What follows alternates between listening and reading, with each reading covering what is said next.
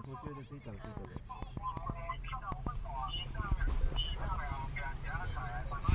DJ ゆかのラッキートゥナイトはい今夜も始まりました。DJ ゆかのラッキートゥナイト今夜は DJ ゆかと技術の樋口さん。そして仙台テレビディレクターの菊池さんをお迎えしてトーキングしてまいります。Good morning!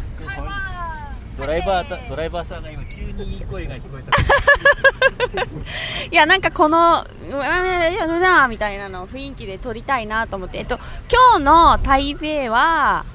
あいにくながら土砂降りで初めなんか朝9時ぐらいに起きようねみたいなもう私もう7時からですよ準備もうバッチリにもかかわらずなんかやっぱり今日はゆっくりしちゃうみたいな感じで結局ホテルの朝食を満喫し今11時過ぎかな？にこれから今日はねアートな一日ってことでなんかちょっとおしゃれな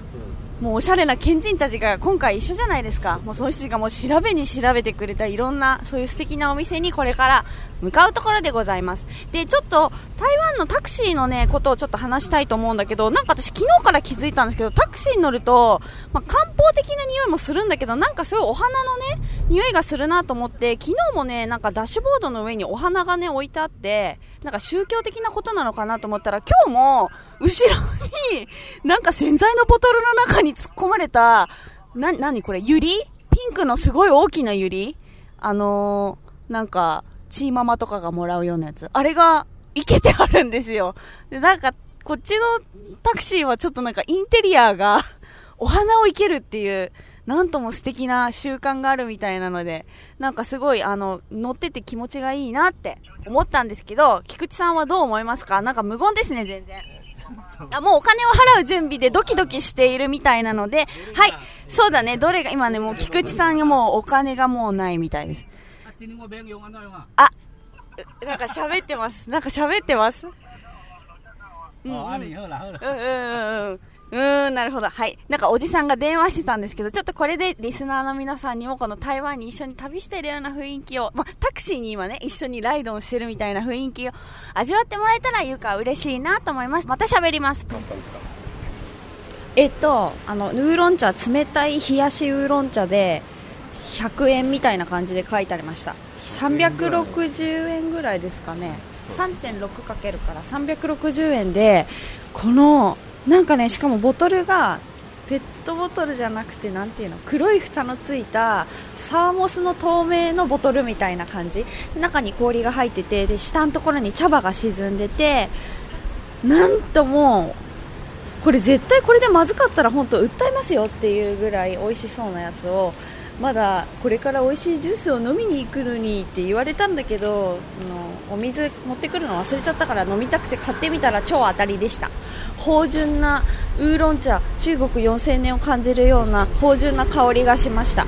なんかちょっと生成したもの喉カラカラだったから潤った。これおすすめ。この茶葉が入ってるお茶が360円で飲める。はい。あの今50メートル歩いてくるのに30分かかってますけど。どうですか？ここはねなんかねあの DJ 床街っていう床 床に街って書くみたいに書いてあって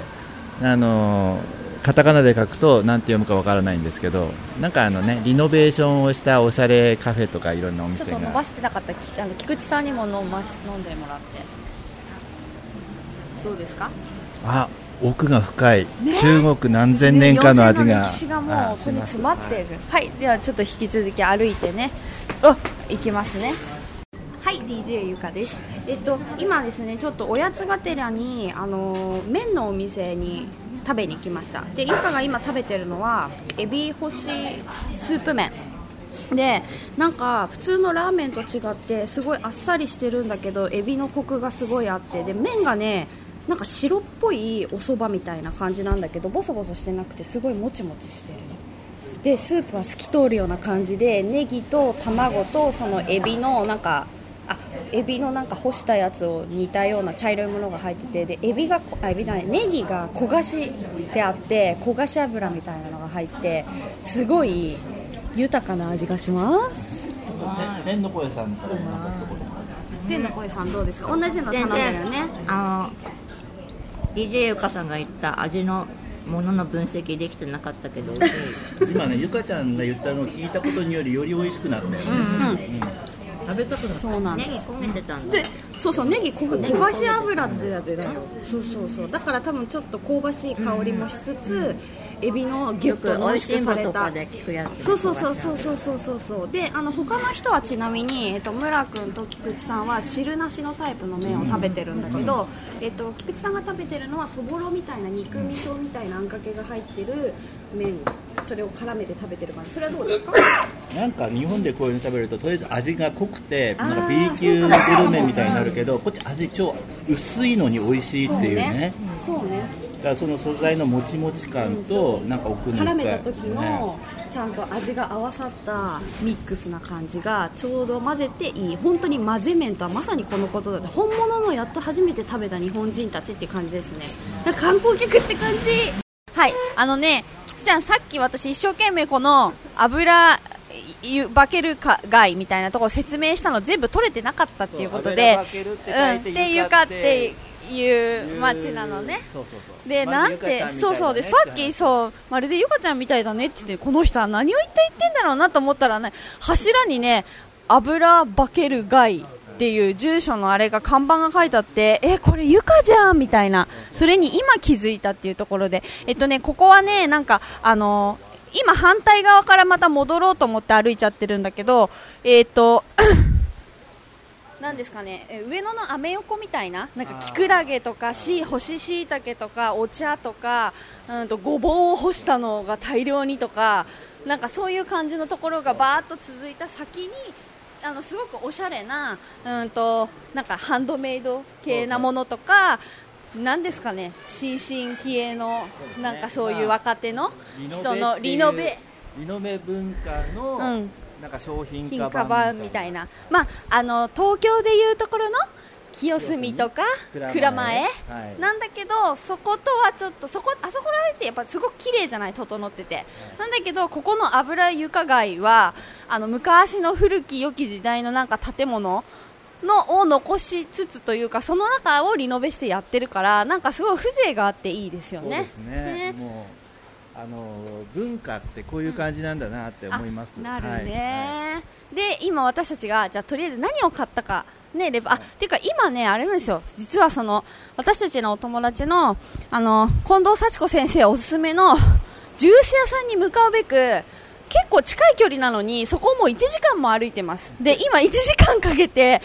歩いてきたらなんと今日日曜日だからなのか雨が降ってるからなのかお休み。で残念飲めなかったんでまた今反対側に戻って、まあ、そのハンドメイドのものが多いようなところに今向かってさっきあのカゴのね